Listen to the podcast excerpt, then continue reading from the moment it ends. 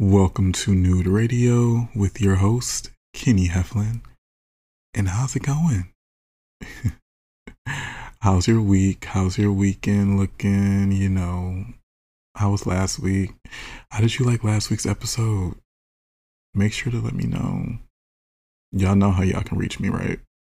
Well, if you are new to listening to Nude Radio, let me be the first to tell you. Make sure to follow me on both Twitter and Instagram at Nude Radio 101. And if you want to connect with me personally, of course, slide in my DMs respectfully on Instagram at Kenny Heflin. So,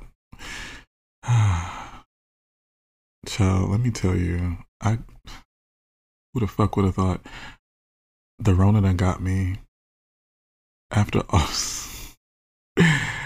I'm sorry. I can only laugh at my pain at this point and really just give up, you know, nothing but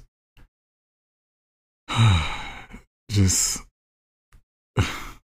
the ones that we've had to lose because of this terrible, terrible virus and everyone who's out there still battling it including myself. Uh, yeah, it's it's interesting to say the least. But I remember I thought I was like, well, as long as I can make it out of 2020 without getting a Rona, and then I did, and then I almost made it out of 2021. But here we are. That means uh, no family time for me for Christmas, unfortunately. So, yeah, not too happy about that. But I am happy to share uh, some things I've been doing. I've been doing a lot of self realization, a lot of unpacking from my end, and then also just tracking the development of just change. And this one topic that we're going to talk about today is based off of something that my little sister actually introduced me to back in 2019. And I remember I took a quiz and everything and got like the whole like results and whatnot. And uh, I hadn't revisited this particular topic until maybe about two weeks ago. Because like I said, I've been on a been on a journey you know, trying to figure things out, trying to make myself a better version of myself, which I think that we all should strive for that. Can y'all promise me after y'all listen to these things that we're going to talk about today that you're going to research it, listen to the episode however many times you need because I will give examples and we'll have like some points where I'll go into story time and stuff because I know y'all love story time. So let's get into it. Have you ever heard of attachment styles before? Hmm. See, I feel like I heard about attachment styles before, and then my sister introduced me to it, and then I kind of like lost track of it, and then I revisited the topic again, like I said, about eh, two weeks ago or something like that, maybe almost three weeks, but definitely two weeks ago. So basically, um, just to get into it, you know, so do you know like why some people may come off as being very uh, to themselves or unattached in their relationships or uh, while some people may come off as being very present um, sometimes uh, people call them uh, clingy or they may need like validation from their partners or that uh, there's people who you know have like certain childhood traumas that are usually the root of these, well, we're going to get into it. It's an attachment style. So, generally speaking, a person's attachment style is usually um it's usually like a specific way that people identify in their relationships. So, according to any type of theory circled around attachment styles, uh, people would tend to um, show up in their relationships however ways, you know, like I say, like probably just feeling secure, uh, sometimes feeling a little bit distant, or in some ways, you know, feeling as if they're clingy or needy. And the first uh, person to bring this up and create this theory was a psychologist by the name of Mary Ainsworth and also uh, psychiatrist John Bowlby back in the 1950s. So this has been around for a minute. And really, what is uh, supposed to be theorized is that our attachment styles are usually developed in our early childhood, just like pretty much everything else, right? That's one thing I remember learning from my psychology professor back in school is that everything stems from childhood. Now, of course, I'll have a few different things that I have learned about myself that I'll unpack and, you know, kind of see if I can like relate it to a particular attachment style because everything doesn't and everything's not going to completely connect, but I'll describe them all, I'll list them all. And like I say, we'll have some story time, y'all. So, yes, yes, let's get into it. So, we have the four attachment styles. Number one being what is called the secure attachment. So, secure attachment style people are usually the ones who have the ability of being what? Secure. They have, you know, loving relationships with themselves, loving relationships with others. They are great managers of their time and space, and especially that includes with, you know, their romantic partner. So, with um, securely attachment style people, these people are usually the ones who can love, they can accept love, you know, they don't feel as if they are unworthy. They don't feel as if they're unloved and they don't have a problem showing love. And that's with uh, their physical actions and then also like their words of affirmation. So it's just like one of those things where you think about it, like they're not afraid of intimacy and affection. Um, they don't feel as if, you know, they're being picked apart if they get too much affection from a partner or if uh, a topic is too heavy for them. You know, these are secure attachment style people. And it really depends on it because about what's been said is about 56% of adults have uh, secure attachment styles. So that just goes in hand where it's like, okay, well, at least most of us are secure. so it's hope is hope that you can get someone who is able to show love and to receive love and to again feel the affection to give it. I mean, everything with a secure attachment style individual is going to be reciprocal. So that's another thing to remember. So, have you ever been a particular uh, securely attachment style person? Or have you ever dated someone who's a secure attachment style? Hmm, I wonder. Yeah, well, definitely take some time to, again, listen to what we're having our chat about today.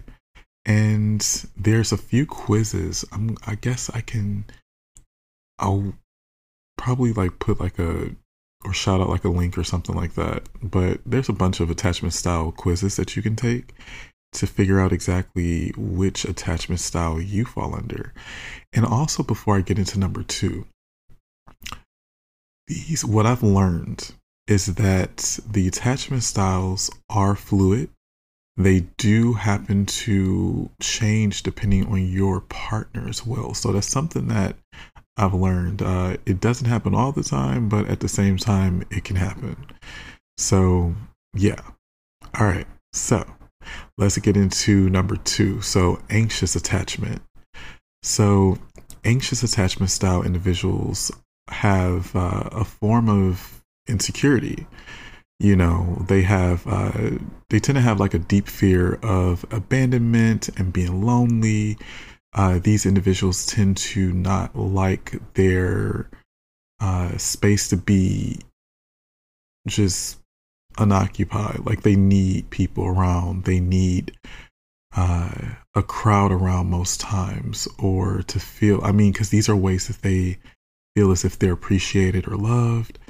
And then you have, you know, the fact that anxiously attached people uh, will be, again, very insecure about their relationships.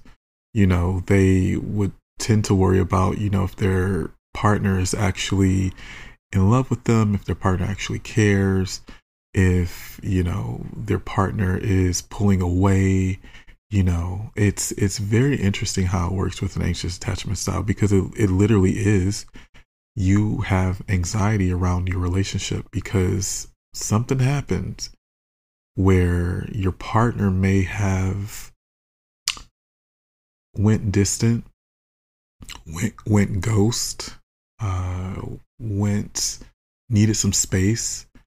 Uh, let's see, showed you a bunch of attention and then stopped it, but they're still with you. I mean, it gets very confusing because with an anxious attachment style, they look at things as being like mixed signals sometimes.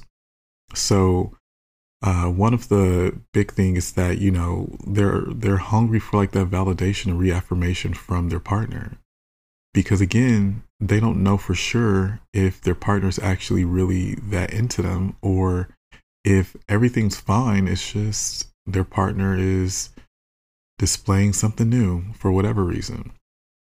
But that would literally send an anxious attachment style individual into a whirlwind. So that's not fun.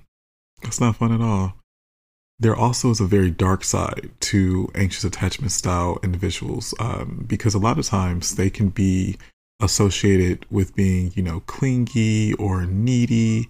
Um, you know, again, because they get very anxious.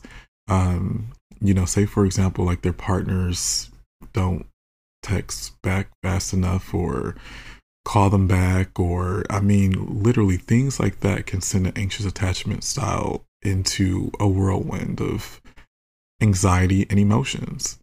And in reality, there can be so many different reasons why the partner isn't texting back or the partner isn't calling back. And it doesn't have to be rooted in anything malicious. It doesn't have to be rooted in anything intentional. But when you're talking to someone who's anxious, they can't really they can't decipher which one is what.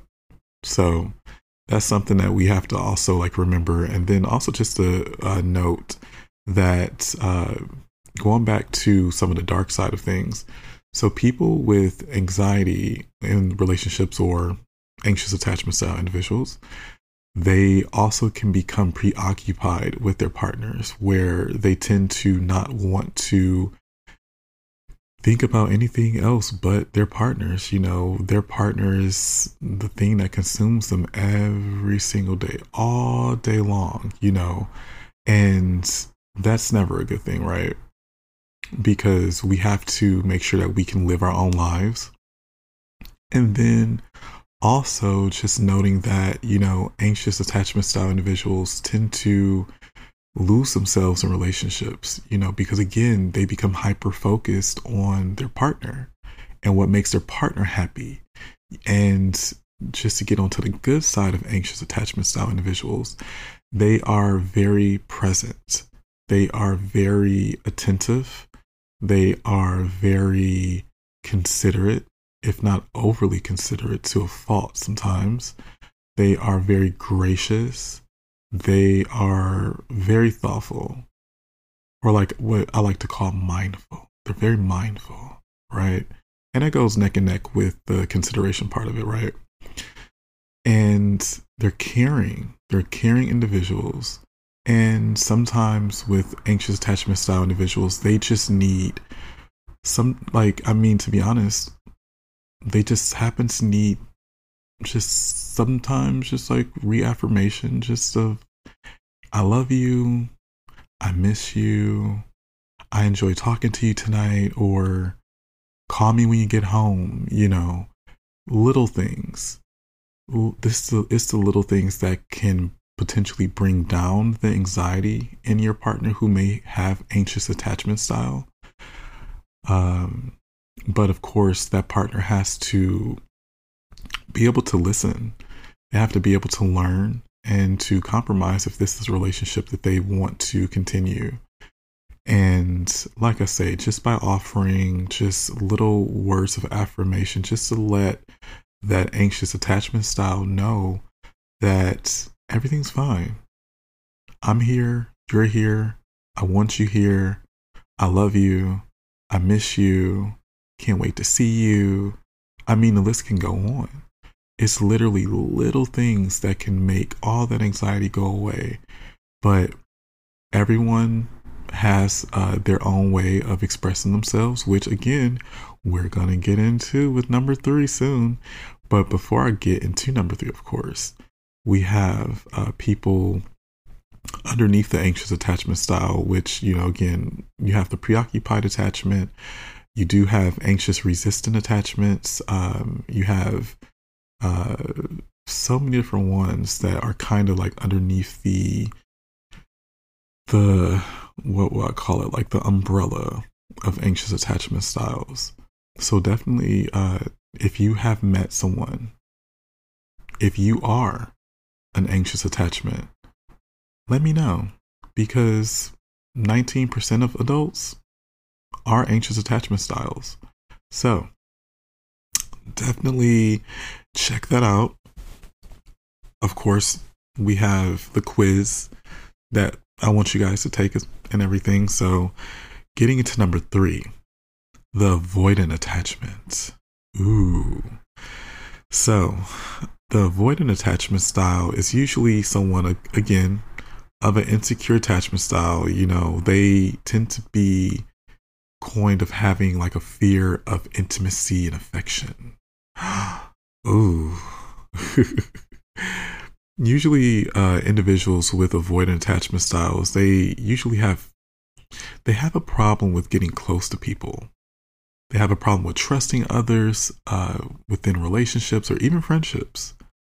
They also can feel suffocated when shown too much affection when shown too much love when presented with the idea of commitment they tend to not like to speak about anything in the future or any type of plans with you and them together because they tend to, again, have a fear of commitment. They don't want to feel like this, I'm sure, but at the same time, it is what it is. A lot of uh, avoidant attachment style individuals excuse me, a lot of avoidant attachment style individuals will usually maintain some type of distance between them and their partners or even like their friends. Uh, if like avoidant attachments, they tend to be more on the end of the emotionally unavailable side of things when it comes to like their romantic relationships. Have y'all ever dealt with those? Oh God, I know I have. And also, they just love to and prefer at least to be independent and just re- to rely on themselves. So those are some of the key signs of an avoidant attachment style. Avoidant attachments are, uh, again, a tree with many branches, just like the anxious attachment style, because you do have people who are avoidant dismissive uh, you have anxious avoidant styles. I mean, the list can go on, child. And also, just a note avoidant attachment styles, they, again, it's a dark side and it's a light side. A lot of the dark side of avoidant attachments is they disappear without any type of notice. You know, they run off they run away from problems within a relationship. They are not willing to fight for their relationship. They are usually people who would be seen as like lacking courage, especially when conflict arises in their relationships. Avoidance do exactly what their names are they avoid. And they'll go quiet out of nowhere. And then their partner will be looking for them because, again, this is a relationship, and her partner will say, like, where's my boyfriend or girlfriend or my partner or my husband and wife or my spouse? Like where are they? What happened? And the avoidance being in their nature they would run off for whatever reason and try to come back when everything is all clear and act as if nothing happened leaving their partner looking at them like, uh, what the fuck? Usually avoidant attachment would then reply like, oh, I was going through this and this and this. I'm sorry if they even apologize. Uh, I'm sorry. I was going through some work problems and I needed some space. And the other partner's like, well, you've been gone for a day or days or weeks. Ooh. Have y'all ever ooh have y'all ever dealt with an avoidant attachment style before? Ooh, I know I have. Um, I've definitely dealt with an anxious avoidant, which I'll explain like towards the end of the episode. Because like I say, I've been learning so much about myself y'all, oh my God, I have been learning so much about myself, learning just again, like root issues, different ways that I can improve how I show up in a relationship with myself and, uh, and then, of course, with someone else, right? But uh, it's been it's been humbling to say the least, and especially since I'm having to self quarantine for two fucking weeks. I have a lot of time to myself, so y'all about to get a lot of material. but uh, just to note that there's about 25% of adults who are avoidant attachment styles. So there's more avoidant attachment styles than there are anxious attachment styles. Think about that. Mm-hmm. That's why the dating pool be so bad, right? That's why we feel like, why is such and such why why do they text me and they disappear? Why do they do all these things to court me? And then once they get me they drop all the things they did before. And why or why do they need or it's just crazy right? But we are learning. So come on come on and learn with me i guess but uh yeah let's get into number four so, number four is a fearful avoidant attachment, aka a disorganized attachment. So, what I got to learn about the fearful avoidant attachment is that it's a combination of both the anxious and the avoidant attachment style. These people tend to be exactly what they're called fearful and avoidant. Okay. And they're people who crave they crave intimacy, they crave affection, but then they also want to avoid it at all costs. It's crazy. It's like a being stuck in a rock in a hard place. to be a fearful avoidant.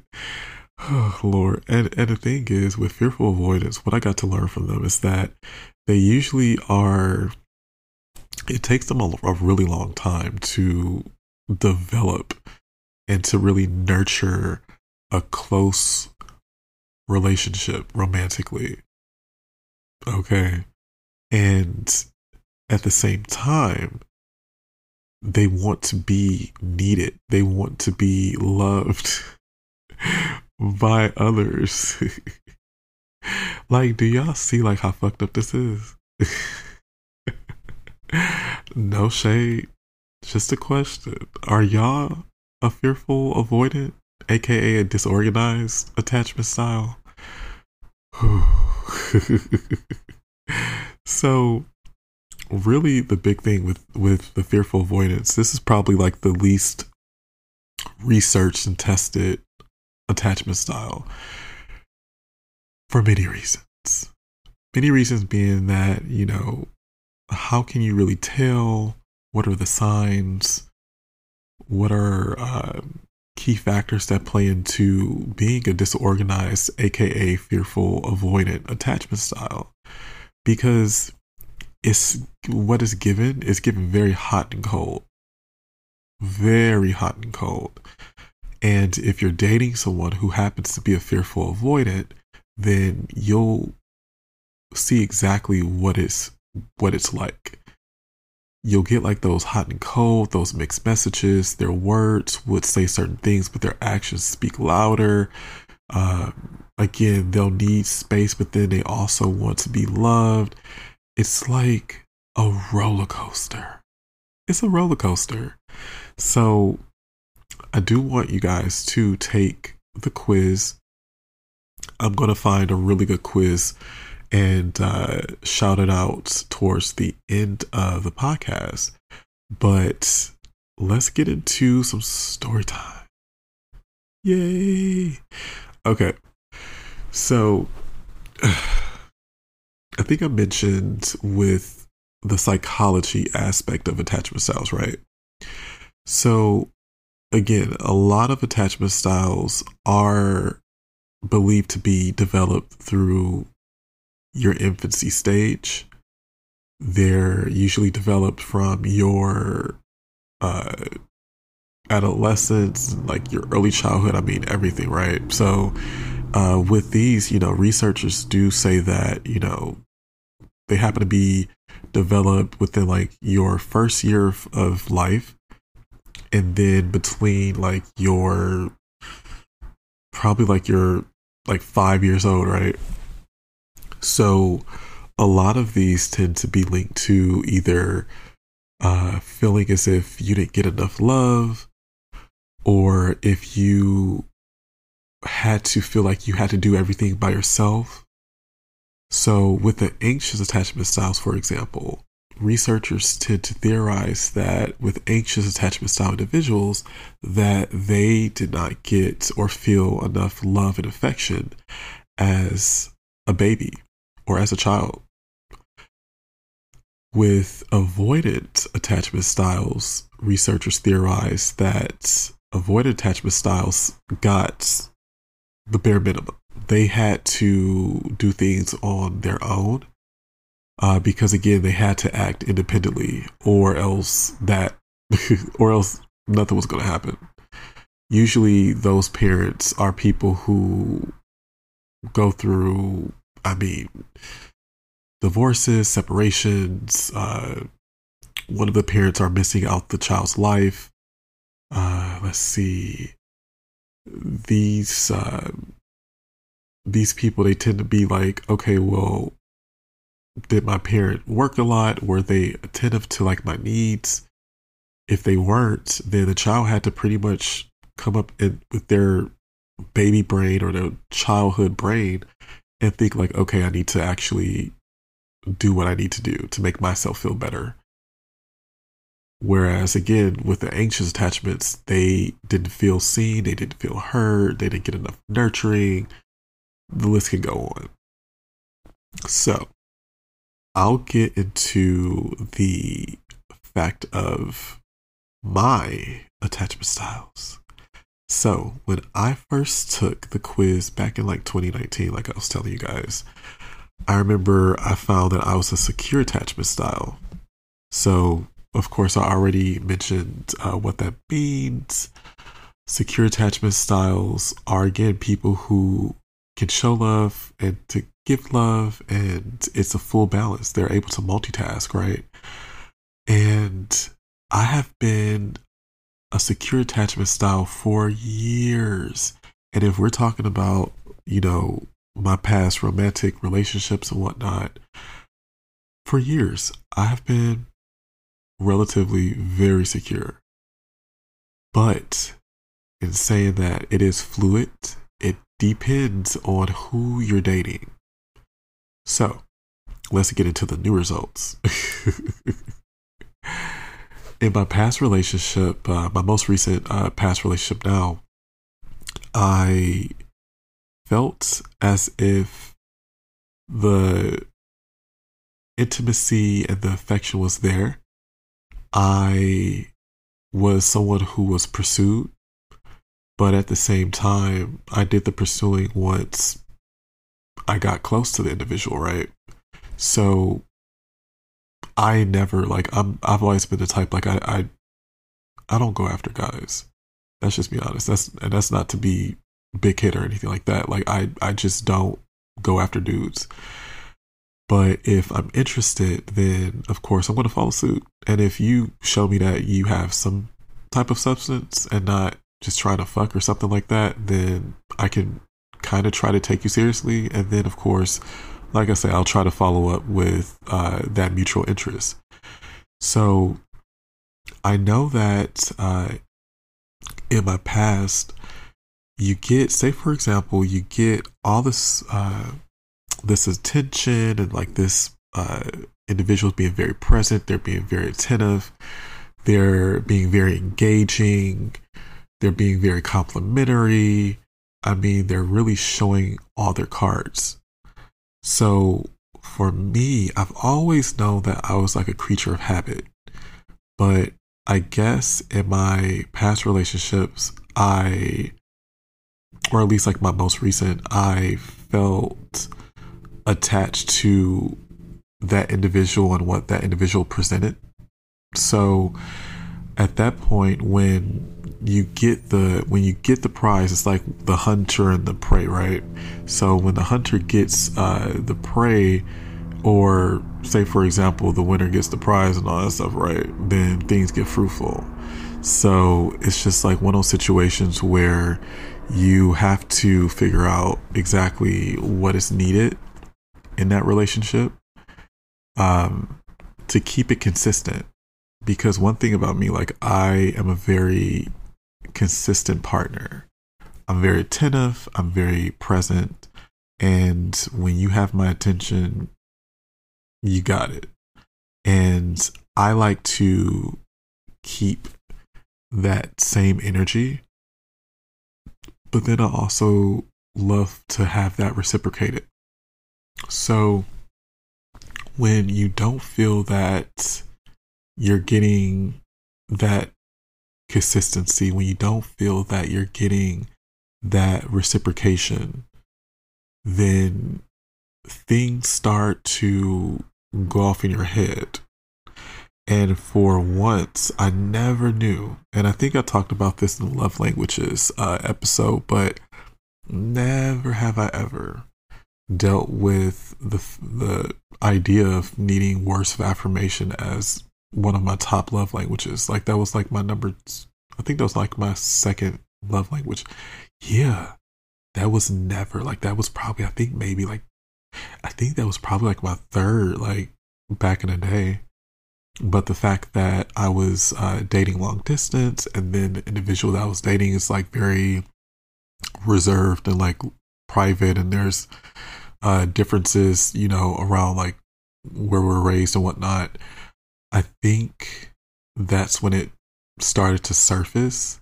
And never have I ever needed to hear, hey, handsome, or I miss you, or I'm thinking about you, or um, let's see, what's something else that would just like feel really nice to hear, I guess. Um, I guess just like again, being consistent is like one of the biggest things for me.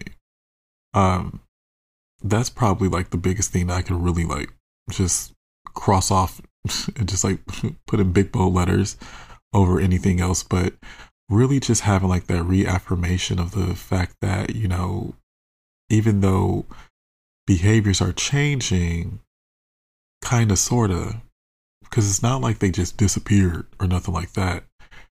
But being able to know, like, okay, we're still in it because you start to think, like, you know, is this person still into me? Is this person still um wanting me? Like, is it did I do something? You know, uh is there another person? I mean, the anxiety comes up out of nowhere. Out of nowhere. And I think for me, it was the fact that this was the first time I ever, that I ever threw myself into a long distance relationship and doing what I needed to do to nurture that long distance relationship, you know. And I did realize some things. I did realize the fact that having an understanding that the individual did not really talk to like their best friends that often, but the fact that they talk to me pretty much every day. Some days we didn't talk on uh, on FaceTime or whatever, but most days we did. So realizing that I was dealing with someone who was different from me. Mm-hmm. Yeah. So that person may not have said, "Oh, I miss you," or "Oh, I'm thinking about you," or "Oh, uh, you make me feel so happy," or you know, like little stuff like that. The actions were there. So realizing that in the last two weeks, like I said, I've been doing a lot, a lot of unpacking and just literally, I mean, self realization, because I realized that there were things that I could have done better, of course, but then also that could have been done for us to both be able to meet each other halfway. You know, because the thing is, it's only a long distance relationship. You know, all we got is the phone. So let's talk when we can talk. But also being able to learn that with the person I was dealing with, I feel that that person was more on the avoidance side of the attachment styles whereas i had became more of the anxious attachment. Did i display everything that i listed off for anxious attachments? No but did i feel anxious around the fact of i needed to i needed to hear certain things. Like again like just the i miss you. Which again if i said it first it was always it was always returned. But it really would have meant a lot to hear it come from them first. You know that would have been really nice. And i remember there was a time where uh, the individual did happen to say some really just nice stuff about just like how they really enjoy FaceTiming with me every day and how they felt like that was bringing us closer just out the blue. And I remember like my heart almost exploded because I was like, oh my God.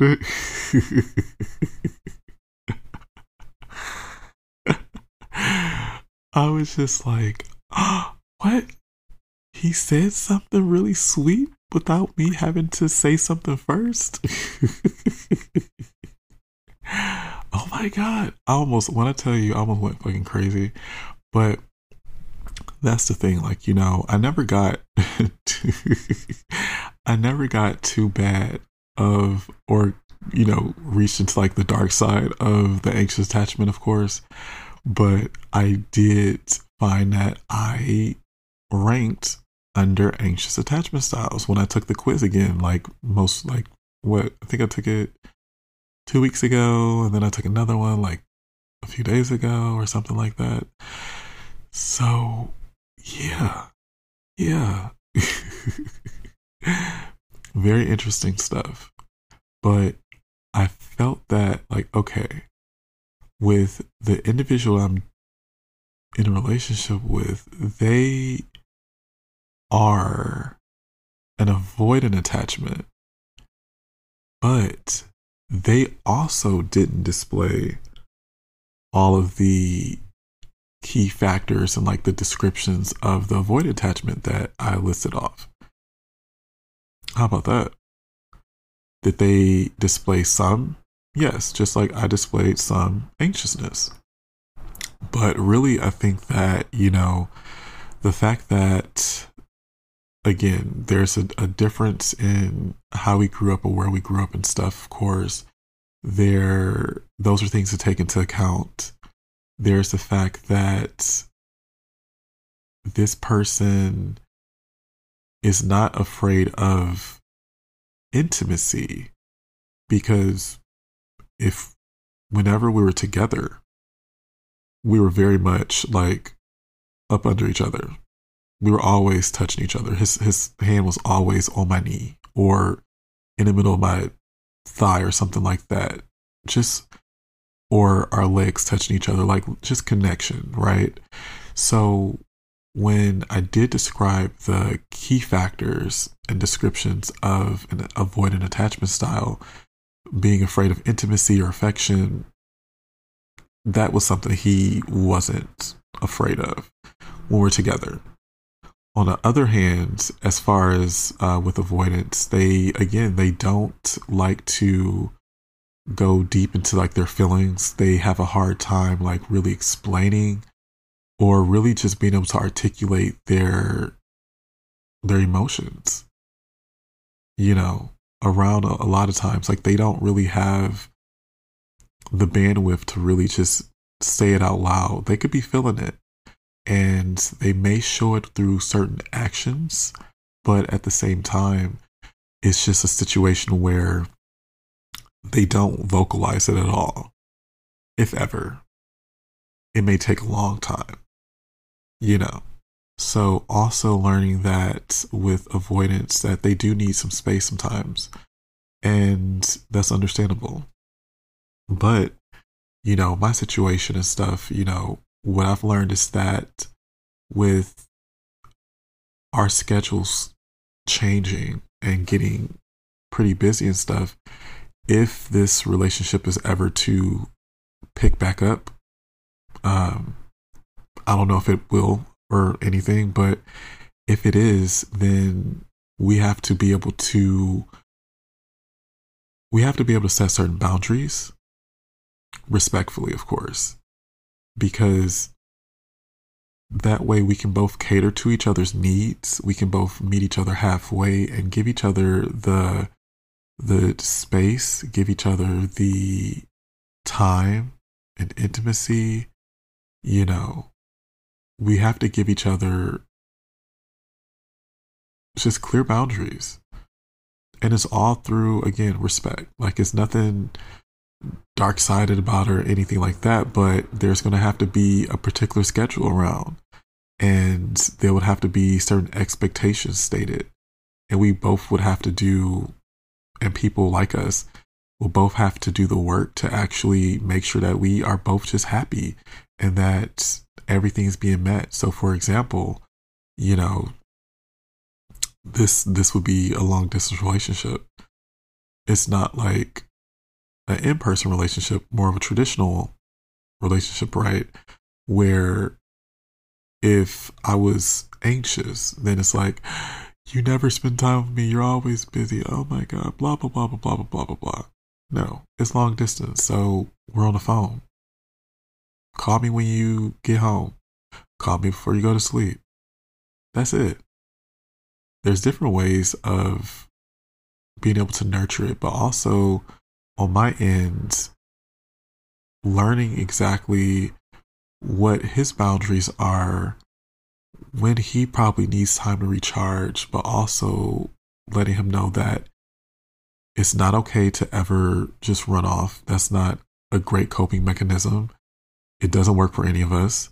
You know, um, the fact that, you know, disappearing when things get tough, when there's some type of conflict within your life, whether it involves me or not, that that's not fair.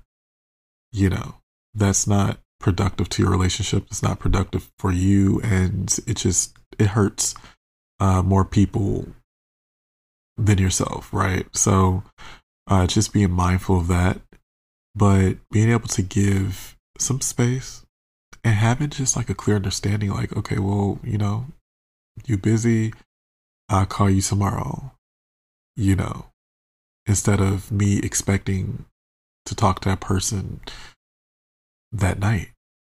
It's a lot of stuff, you know, but also that person returning the favor and just letting them know, letting me know, of course, or somebody like me that, uh, hey, I miss you. I was thinking about you today. I hope your day went really well. I'll talk to you tomorrow. Or if they are going through something, hey, babe, you know, I have like a lot of stuff on my mind. Things are stressing me out. You know, um, I'm gonna just need like some space to like really get my mind right. And then for me to be able to say, okay, well, thanks for letting me know. Well, how much space do you need? Uh, just let me know how much time you need, and then I'll reach out uh, to you in a day or two so that both parties are still both parties are still involved. Both parties are still there. There's no expectation that's not being met. There's no expectation not being exceeded either but there's no expectation not being met. So it's a lot that i've been learning you know different ways to navigate through an anxious and an avoidant attachment style relationship which by the way I got to see a lot of studies that show that anxious attachment and avoidant attachments attract each other like magnets. How ironic. it's always a push and pull in this uh, type of relationship. I, I mean, they literally work like magnets. That's crazy. So, one partner needs reaffirmation. The other partner's not really giving much because they need some space or they don't know how to articulate their feelings. And then the other partner's like, what the fuck? Do you not love me? Like, what's going on? Are we still together? Like, is this, what is this? You know, so it's, it's very interesting how I've been learning a lot. I've been learning a lot, y'all. And, uh, like I say, just, uh, helping myself heal and uh, figure things out because even looking back on it, and I'll say this, I may have said some insensitive things about my ex before. And were they horrible to date?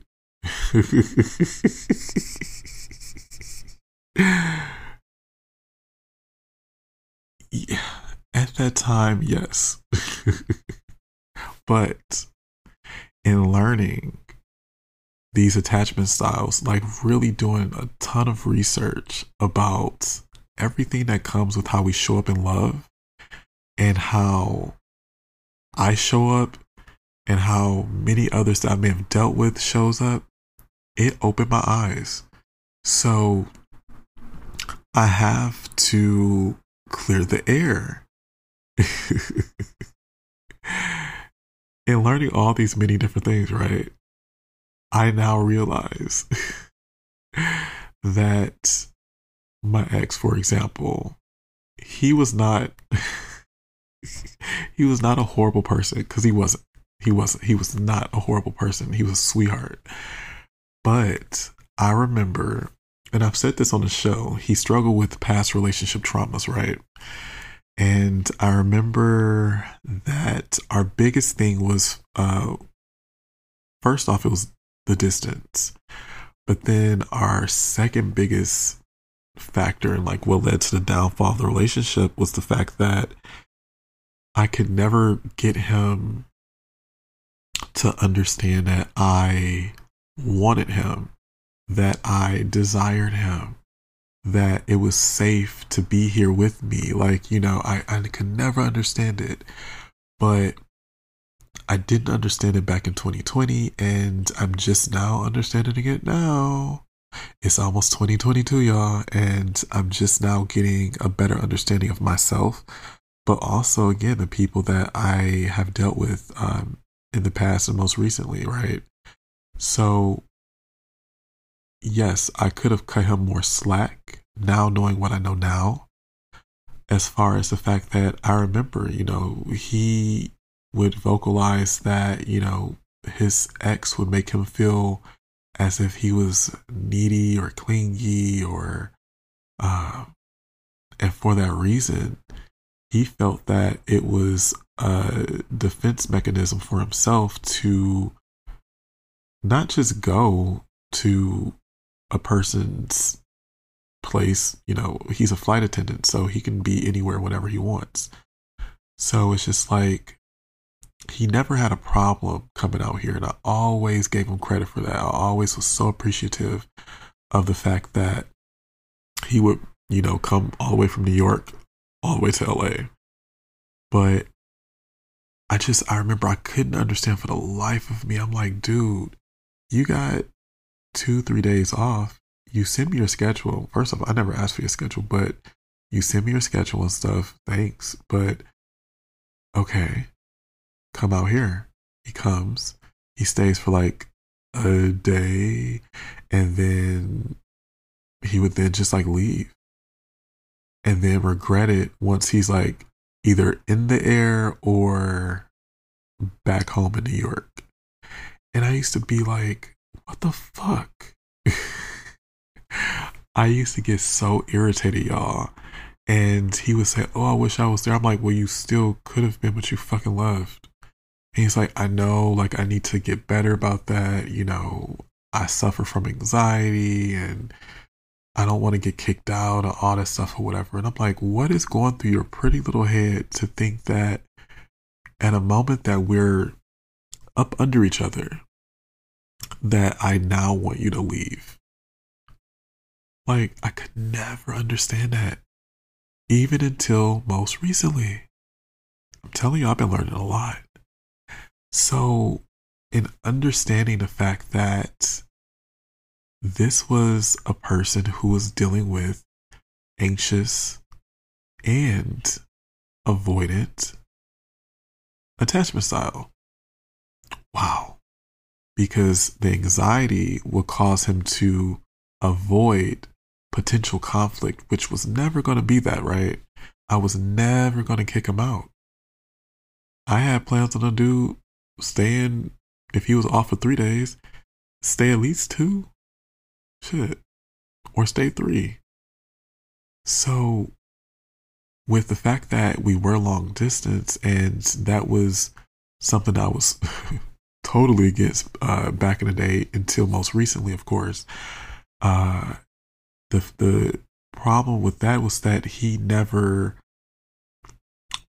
I guess we just I never felt comfortable entertaining the idea because he never gave me enough to work with because of his what? His anxiety and his avoidance. So I could never get close enough I never felt like I could get as close as I could have to really go fully into this long distance relationship that we had because I never felt comfortable enough because I just felt like, you know, he keeps running away and he keeps avoiding shit that's not going to happen. And I couldn't understand for the life of me. But now, that's why I say, every day that we live, we have the opportunity to learn and to evolve. And with the new tools in my toolkit, I now have a better understanding. I now have more empathy for a lot of people. Even most recently, I still I have a lot of empathy. And I now know if I would have said certain things, you know, like if I just would have reaffirmed, like, hey, you know, what do you want for lunch today? Or where you want to go tonight together? So that, yeah, we're cuddling, but he's also hearing me ask him questions that will include him. Little things that would have helped ease, if not demolish any type of anxiety that he may have had around the fact that he was here with me. Because there's plenty of times where he just like he straight up out of I think like towards the end of the relationship he he felt that he had more power if he left early before getting kicked out. Because again his fear he had PTSD around the fact that he felt as if, you know, his partner in the past looked at him as being clingy and needy. That's crazy. So, me knowing what I know now, it just helps me understand exactly where he's coming from since I have now taken a few steps in his shoes. And it's really just as far as the verbal reassurance that makes you feel as if you're still included, that makes you feel as if you are still desired and wanted. You know, it's the romance that isn't able to be handled, you know, physically, but also just the fact that, you know, long distance. So, this was definitely something that I found to be very interesting because, like I said, I have always been the secure attachment. Always. Because let me let me break this down for you. You know, I've never had a, a problem, never had a problem, you know, giving love, showing love, none of that. I've never had a problem with multitasking. I've never, that's never been an issue. I'm able to prioritize everything and everyone that I see as a priority. And it's not an extra task. It doesn't feel as if it's tiresome or anything like that or exhausting. So to be in a position where you are now starting to feel somewhat insecure about your relationship just because you are dealing with a partner who is more of a private person, but then also someone who doesn't really vocalize their feelings or their emotions towards you, or maybe towards anyone. You know, you never know. But the understanding of that, it's like, okay, with the most current guy, it's just like, okay, well, these things can come to a middle ground. You know, they can come to a middle ground. It's long distance. It's just the phone. We can talk literally at night before you go to sleep, something like that. But then also, let's have the, the conversation around what makes us comfortable as far as communication, what it makes us comfortable around timing and our schedules and respecting each other's boundaries. You know, that's something that could be reevaluated within the relationship. Totally doable. Totally doable. But yeah, I mean like I say it's not it's not fair to shell off. No give your partner a heads up, obviously, but that way they know exactly like, okay, it's we're still good, everything's still fine. I'm to support my partner uh, and give them some space for about a day or two. And then we're to recollect and voila, you know. So it's just things like that. And just again, from their side, making sure to let you know, like, hey, like, I miss you. Um, I need some space. I'm to talk to you when I, you know, get my hair right in a day or two. I love you, or I care about you, or I mean, little shit. I'll check on you. You know, it's like, well, we may not have a full blown conversation, but I'll send you like a little text message. I care about you, or whatever, you know, like little stuff. So that's why I say, like, I've been doing a lot of, a lot of looking inwards, but also taking a step out to always look out towards other people who have been very close to me and just learning new ways to approach partners who are going to be similar in the future and or the most recent partners in our past. So that's what I want you guys to make sure that you listen to these.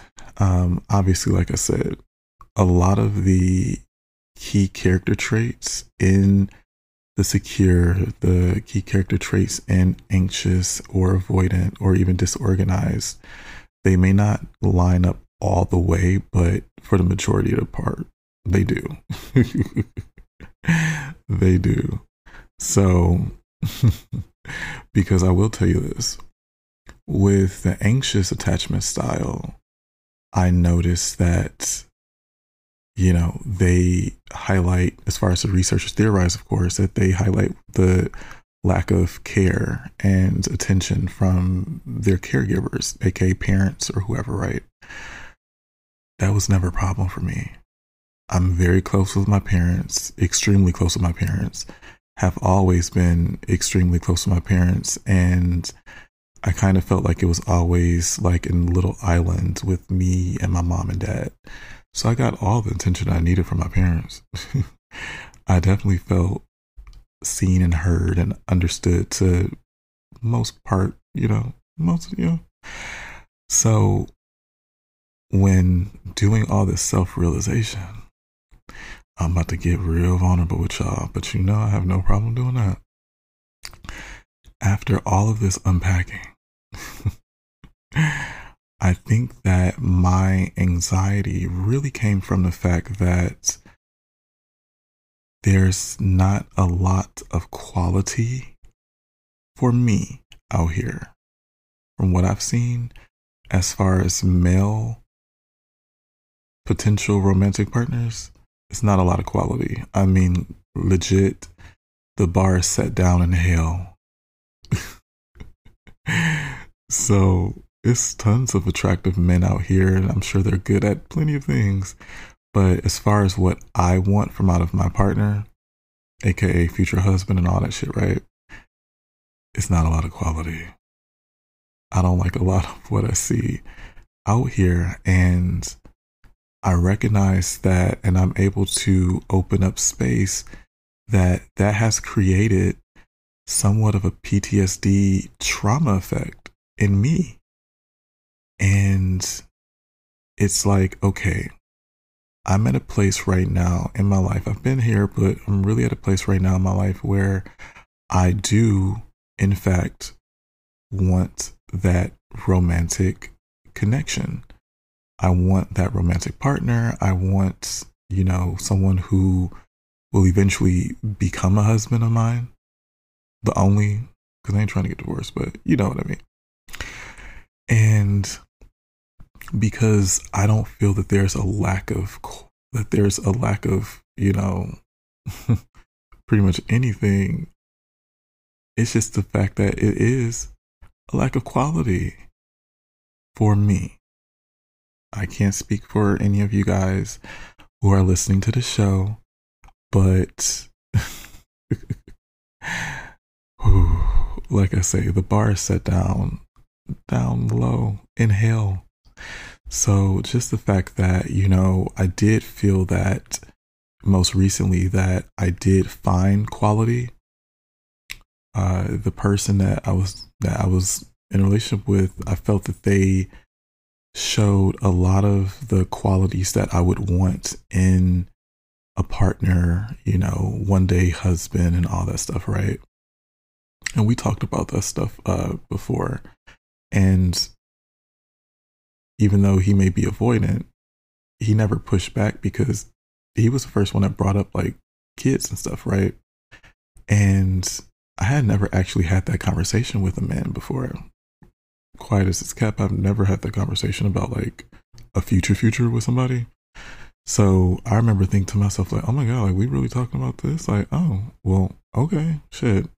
Well, I really like you. And um again, I'm thinking to myself, like, well, here's a quality individual, you know, and none of us are perfect. None of us are perfect. I'm not perfect. He's not perfect. None of our exes are perfect. Nobody's perfect, right? So people make mistakes. And sure, there could have been better uh, transparency. Sure, there could have been more mindfulness. But in learning about the attachment styles, I have now grown a new level of understanding. Is it an excuse? No. But am I empathetic towards people like him or him individually? Yes. It is. Like, I feel a bit more sensitive. And let me also note this with avoidant attachments, another thing I learned is that even though they may be avoidant, they are the ones that usually court the individual. And again, because avoidant attachments and anxious attachments match up together like magnets, the avoidant attachment is usually the pursuer. And they pretty much set the tone as far as doing pretty much all the things that should be done when you're trying to court someone romantically, right? They pull out all the stops. Not saying that it's a manipulative reason behind it, because I don't think that they are conscious of it.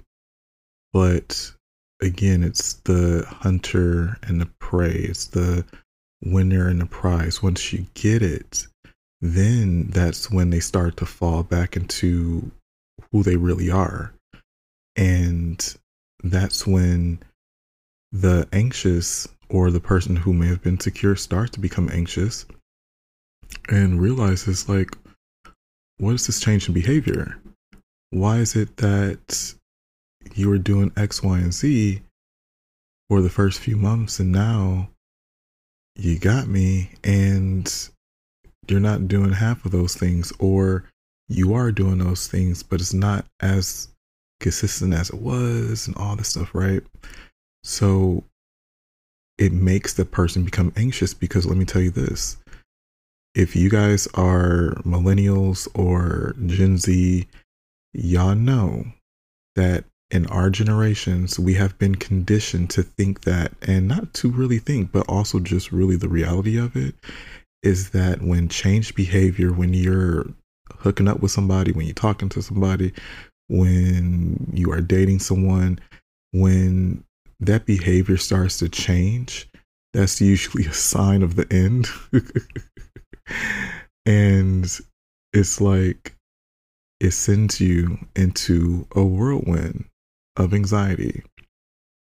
Because over here and maybe everywhere else on the planet, when the one partner who did all these different things is now doing the minimal and you are now feeling as if you are pulling the weight of the relationship that you're the one that's in a way out on a ledge by yourself you know that's we have all come to the realization that when that behavior changes that usually means doom because you know it can make us feel like oh well shit like damn well we like this person now and they're not doing x y and z anymore.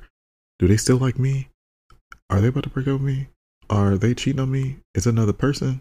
What's like you like i say like these are things that we have gone through as gen z's and millennials and maybe generations before us right so that is what prompts that anxiety response. It can turn a secure person who has been wanting and seeking quality in somebody who's not looking to settle. Okay, because I'm not looking to settle, but I am able to spot quality whenever it knocks at my door, which again does happen often. So when everything started to kind of shift, I then went into a mode of like, oh shit, like, uh oh, uh oh, spaghetti and that's when, again, it went, what's going on? Let me know that you still are in this, you know. But like I say, like those are things that we've been conditioned uh, to look at as our reality because nine times out of 10, that's usually what it means. But also, it could just mean that, look at this. Everybody literally falls into four of these categories of attachment styles, and we have to know exactly who we're dealing with and how to deal with them and how they can deal with us so that we can all work on ourselves. Because the thing is, you don't want to be anxious.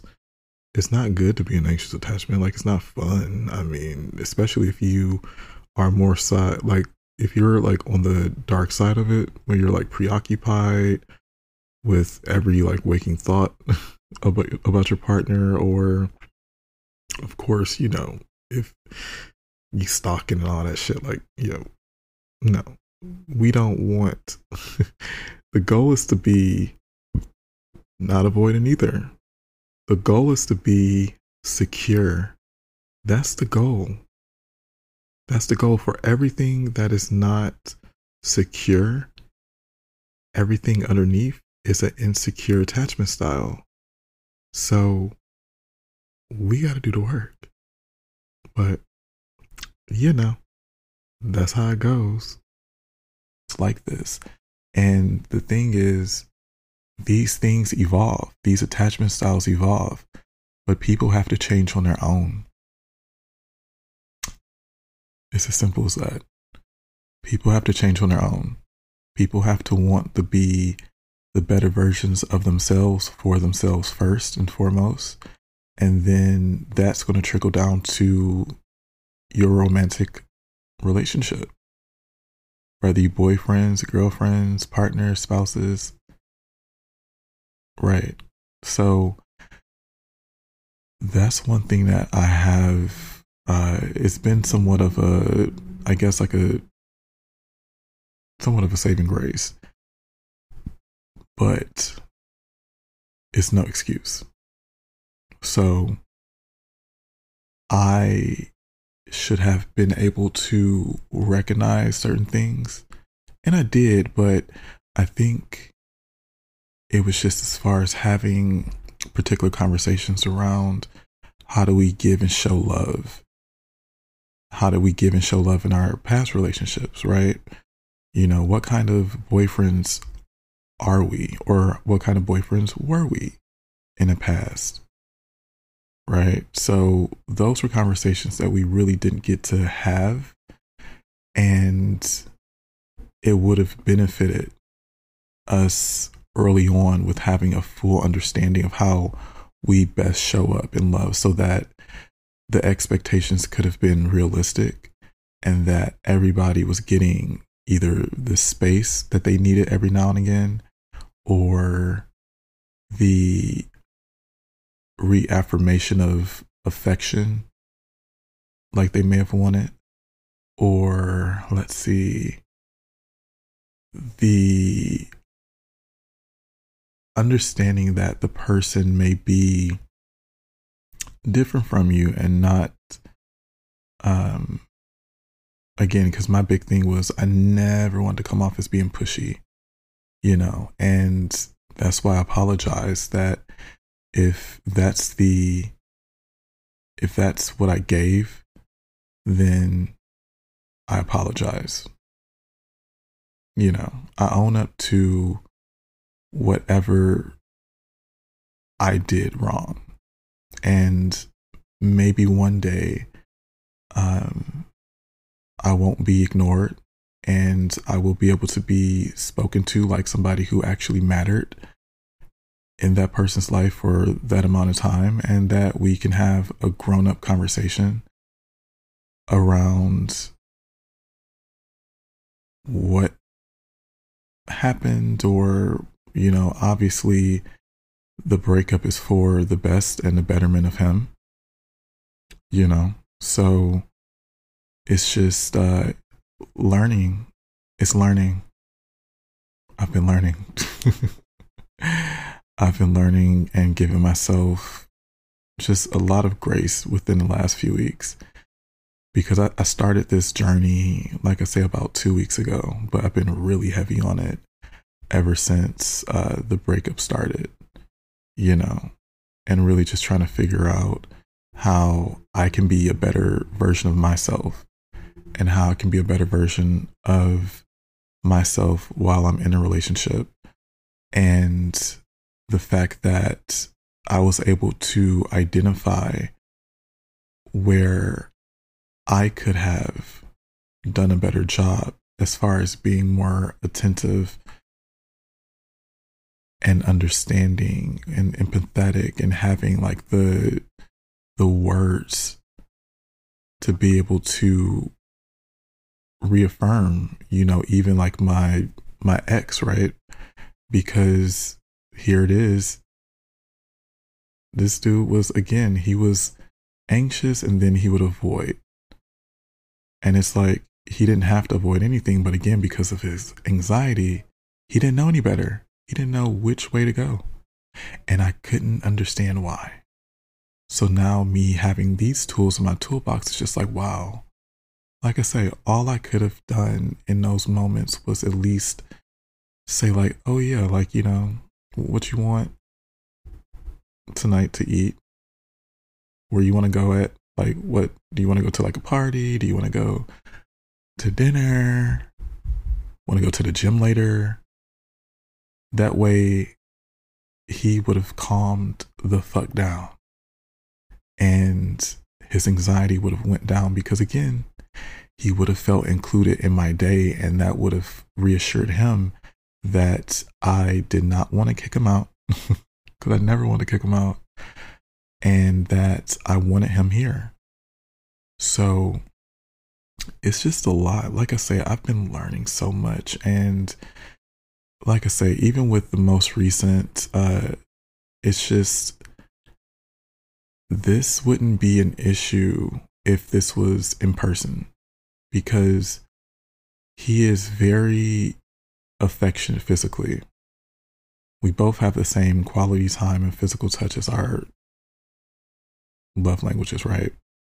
Now, again, because I went long distance and because I was dealing with him particularly, words of affirmation became my second love language. Again, all of this shit is fluid depending on whoever you deal with. So, just little things of like hearing the I miss you. I'm thinking about you. You know, staying engaged. Like stay as engaged as you as you were as I guess from the early days. Just as far as like just showing that you care. You know? But like I say, also me just looking back on things, it's like, wow, like, you know, was his way of showing that he cared that, you know, we talked all the time? Or was that something that he may not have wanted to do? That's why I say, like, we have a, a conversation to have uh, one day. And I just would like to get a better understanding as if, you know, were were you pleasing and really not wanting to do it or were you really enjoying it? That's why I say it's it's a lot to learn, but it's a lot to unpack and uh, fix within ourselves. And like I said,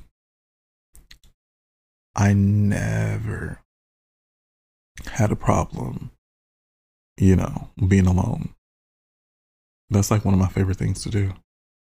So that's why I say, like, I think my issue doesn't necessarily come from the upbringing side of things. It mostly comes from what has now become a fear. not of being single, not of being lonely, but a fear that I want a particular type of relationship and not just any old, you know, hook up love affair situation. Like, I'm too old to do the situationships. I'm well past that. I'm too old for the oh, we're going with the flow, bitch. No, what the fuck do you want long term? It don't have to be with me, but what do you want long term? What is it that you actually want and desire?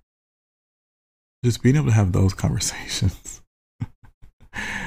because if you don't have a vision, then what the fuck? I'm just saying. Look, like so that's that's why I felt like okay, well, hmm. We have so many different ways of showing up in this in this thing that we call love and uh, it's it's just so interesting, y'all. It really is. And I want there to be just again understanding that I've made my mistakes. I can see the error in my ways. There's things for me to work on. There are conversations that I feel should be had. I know for me, I wouldn't neglect someone that I held in regard. But again, I understand, even though it sucks and it hurts, that I may not have been as important or, you know, so I, I get that. If that's even the reality of it, right? Because again, I'm not a psychic. I can't read minds. But I'm just, again, holding space for different possibilities that